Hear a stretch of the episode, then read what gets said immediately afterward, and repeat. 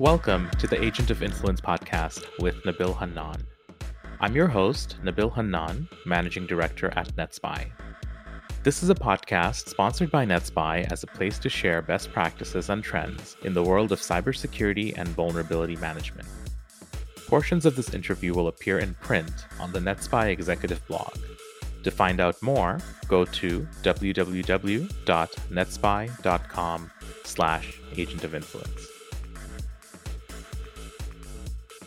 This is an episode in a series of interviews with industry leaders and security gurus, and I'm excited to have with me today my good friend Susan St. Clair. Hi, Susan.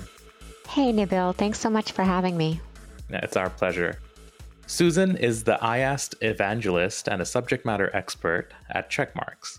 She has spent the last decade as a technologist, mastering a comprehensive set of skills from software testing to strategic leadership. Susan has over 15 years of experience working with application security development teams in roles ranging from test automation, project management, software performance, and software security. She has consulted with Fortune 100 companies, including those from the financial, insurance, retail, entertainment, high tech, and manufacturing verticals. Susan's background in various software development disciplines brings a strong understanding of the technical and business challenges organizations are facing today around releasing secure applications amid increasing time to market pressures. Susan is especially interested in finding and developing talent and leadership from within organizations and watching them shine. So, Susan, how did you get started with security? First off, let me say that intro, I would hire me. It sounds so much more impressive when you put it like that. uh, but to answer your question, how did I get started with security? I think, you know, if you look at my backgrounds, I've always been very interested in just how things work you know so starting out with um, you know trying to break things through functional testing and then you know trying to break you know not just applications but systems with performance testing and performance engineering it was just a natural evolution um, to get into application security certainly I think to understand how things work and the loopholes, we always like to know things that maybe others don't. Um, but to understand that, but then also I think then, you know, yes, it's very cool to know the, those loopholes, but you know how do, how do we fix them and how do we address them? Because certainly not everyone is just curious. Some people use that knowledge for nefarious purposes. So that that kind of drew me in. And of course it's a very um, a very exciting uh, very evolving uh, space. Even the last five plus years that I, I've been in it so much has changed I know that you're not actually from a technical background like others I talk to uh, in the security space. Can you share with us a little more about your journey on what got you introduced to security and made you made the transition to technology? Yeah, sure. So, uh, so again, I, I think, um, you, you know, I wasn't the uh, seven year old coder who was uh, building programs on, you know, their Commodore 64 or whatnot. That was never really my thing. But as I had a few classes in university and, and my first professional job was around software, again, more in the testing space, I think just more as I got into it, it was just more and more interesting. And I think, again, what was so interesting to me is how everything intersects. So I know when we're talking about application security, you know, we focus a lot on developers and, and codes and frameworks and open source components. And you know, more like the application side of things.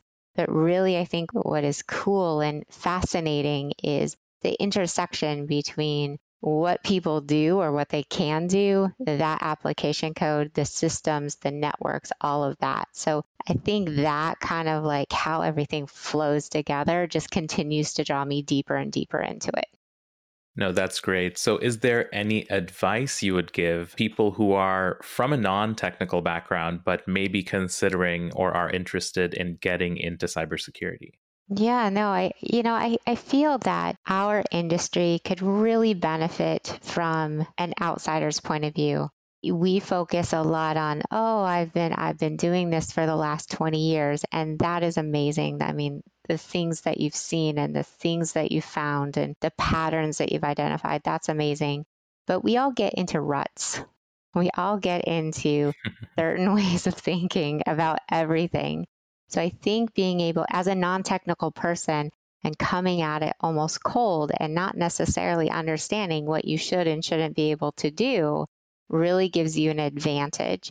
And then, of course, you can always pick up the skills by taking courses through the various uh, organizations to um, uh, maybe do an intro course to pen testing if that's your thing, or you know, secure coding if you want to go more the developer path. But there's a lot of different ways you can go. But I think just that first, don't be intimidated. Ask questions that might seem obvious, but are not, and just continue to use kind of that out of the box thinking.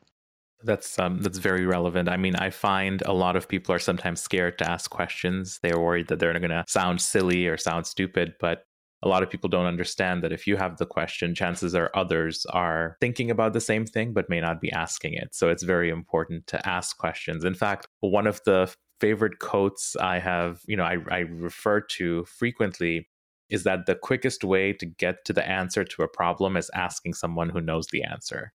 So mm-hmm. it's okay to go and ask questions, even sometimes they might sound silly. Oh, absolutely. And I think by asking questions, you might ask me a question like, oh my gosh, Nabil, how could you not know this? It's so obvious.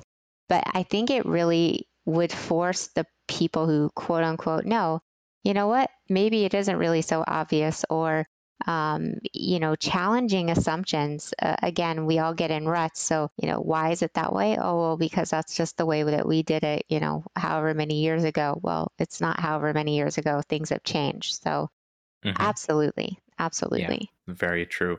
So, Susan, you have a very interesting job title being an IAST evangelist. Can you share with us kind of what is IAST and why is it revolutionizing the application security space? Sure. So again, uh, what is exciting to me as a technologist is, you know, the intersection of things. It completely always blows my mind, like what people will do or can do. And again, the assumptions that we make as, you know, maybe developers or architects in dealing with those crazy things that people do and, and the consequences of those decisions. So with IAST, again, I think of, of the technologies in the AST toolbox, if you will.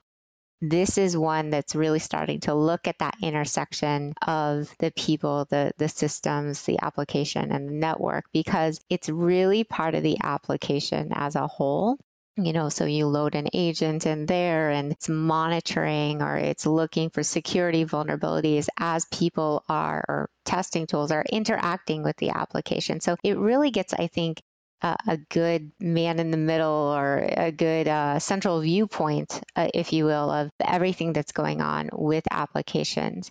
So that I think is very exciting to me. I think also anytime that I can, there's always a little bit of you know change but you know anytime that i can insert something that's quote unquote easy button into um, an existing process the more successful it is. So with iast again you know certainly you have to you know put the agent in and that's not always as easy as we would like but you know i don't have to convince anybody to scan. I don't have to convince anybody to do anything other than what they're already doing. So I think with if I look at the future, things like IAST, things that are automated, things that are quote unquote easy that don't require people to change, that's really the direction that um, the, the AST toolset is going and, and I think needs to go. Right now, it's such a niche place, which is good, but then it makes it harder to expand past, you know, us niche players uh, and address the larger market or the larger uh, population.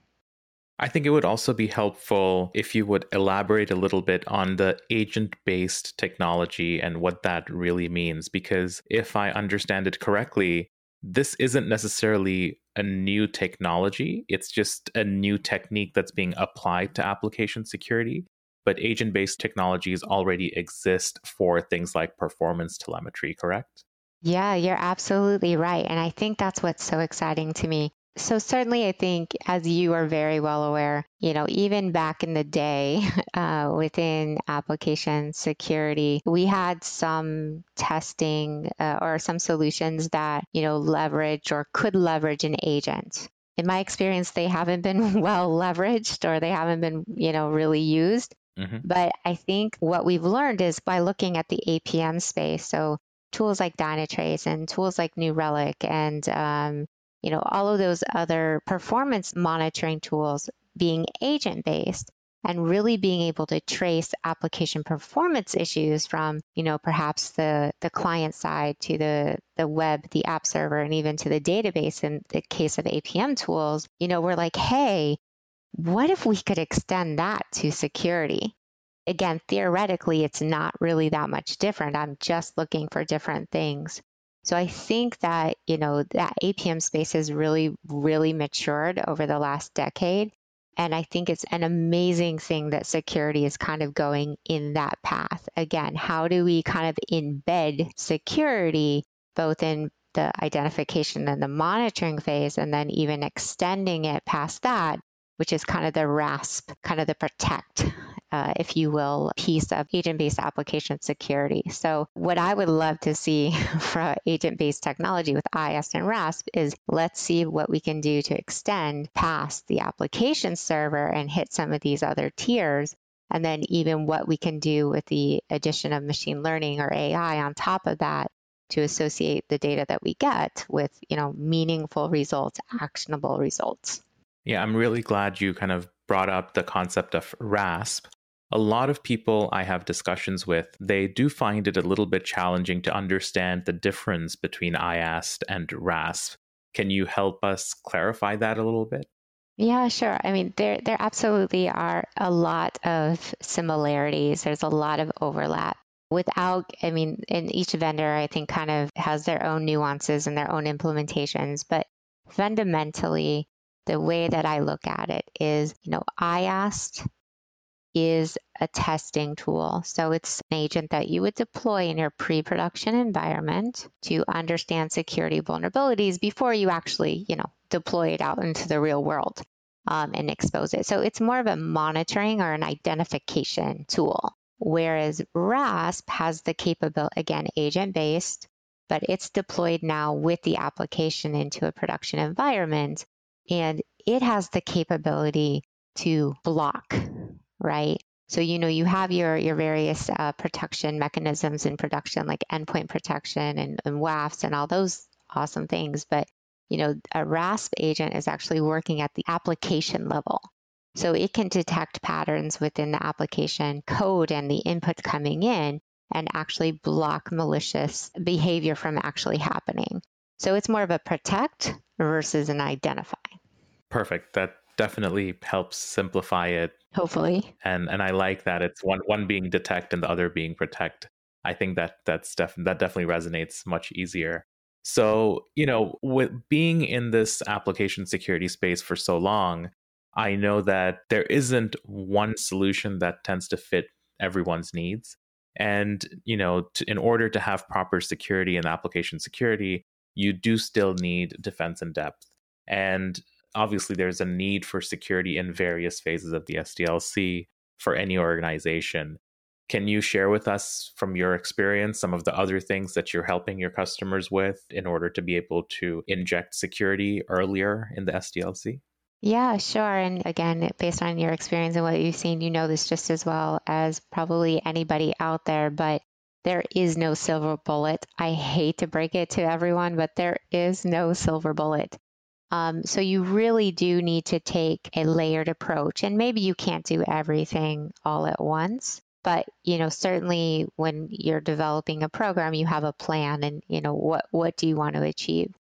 In terms of layering it, I think at the various uh, stages in the SDLC, again, very simplistically, you know, if we just kind of break it off into, you know, development and uh, build and testing and production, very simple phases, you know, if we're looking at a development stage, we want to be able to detect security vulnerabilities as early as possible, right? So that includes, you know, potentially learning. So e-learning or, or even instructor-led classes to teach best practices.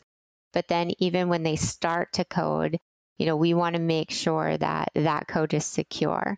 So scanning with a static code analysis is a big deal. And again, as much as you can automate, the better.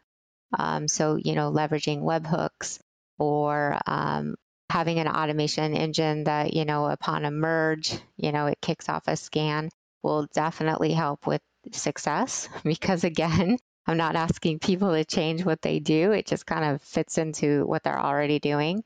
So, you know, starting off with static code analysis with e-learning early on, and then as you kind of move through the process, again, you know, putting it as part of your build process with open source security. Again, now that you're kind of adding in those open source components, which are a, a, a growing trend in terms of risk, but also, you know, maybe doing um, some dynamic testing with IAST, again, as your build and deploy, and even dynamic testing, right? Kind of coming from the outside in, kind of a automated pen test, I guess, if you will, making sure that everything looks good. And then, of course, again, you can never guess what people are going to do.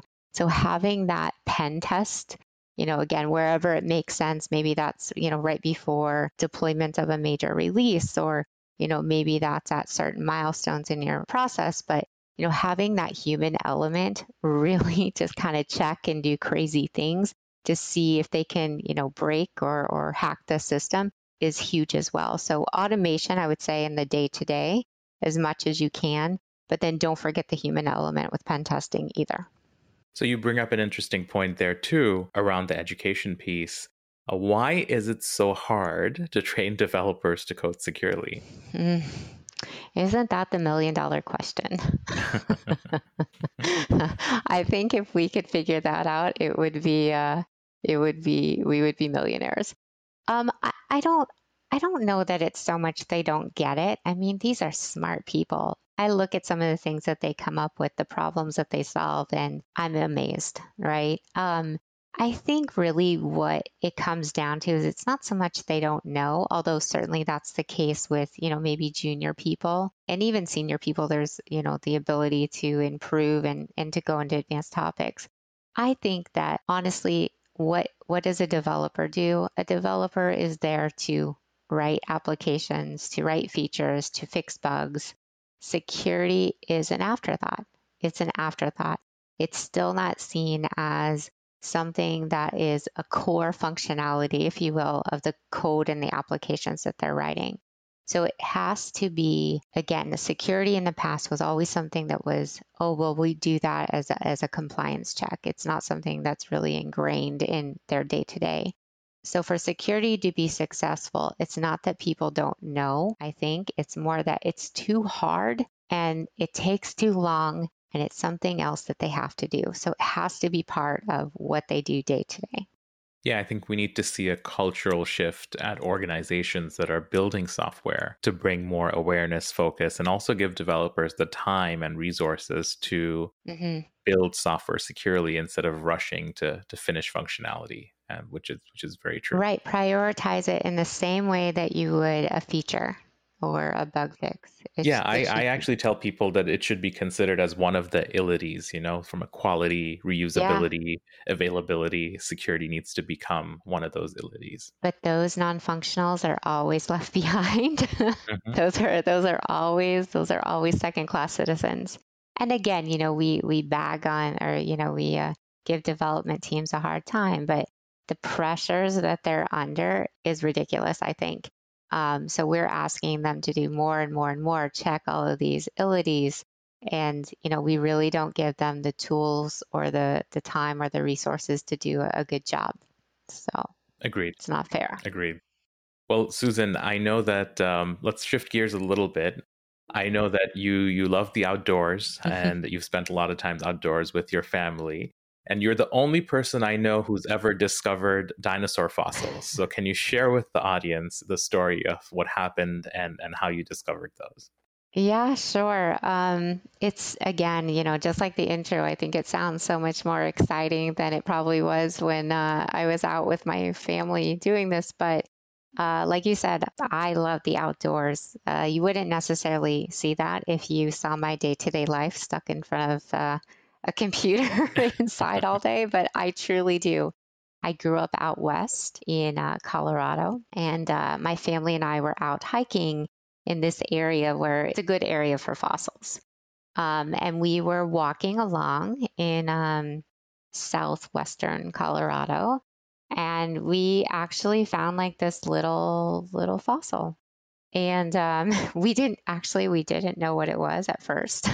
My daughter actually was the one who was like, I think that's a fossil. And we're like, oh, you're so silly. It's just a rock. what are you talking about, crazy girl? But uh, we actually uh, found out it was, I don't know, some like little sea creature fossil from, I don't know, way back millions of years ago, way back when. So it was pretty cool, actually. I don't think, like you said, most people have a story like that, but it was uh, it was very cool. And honestly, you know, it's been enough to keep us on the dinosaur and, and fossil track for for a while now. So we're always on the lookout for more. That's that's so fascinating.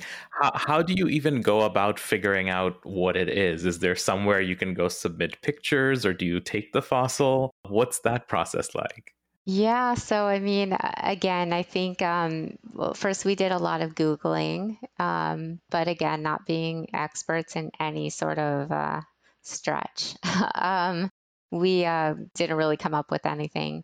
So we uh, actually took it to a um, a community college where you know they have kind of a, a department, not fossil department, but kind of you know, um, geology and whatnot. And we took it to them and, and, they were able to help us out in determining what it was. So, but yeah, a lesson learned, like you said, I, I learned a lot during this process. Uh, that's, that's fantastic. It's such a fun story. Uh, well, Susan, thank you so much for being our guest today. It was fun chatting with you as always, and I look forward to catching up with you in person, hopefully sometime soon. Oh, yes. It was super fun. Thank you so much for inviting me. It's my pleasure. Thank you. Bye bye. This has been an Agent of Influence podcast with Nabil Hannan. Portions of this interview can be found in print on the NetSPI executive blog. And please subscribe for future episodes of Agent of Influence at www.netspi.com slash agent of influence.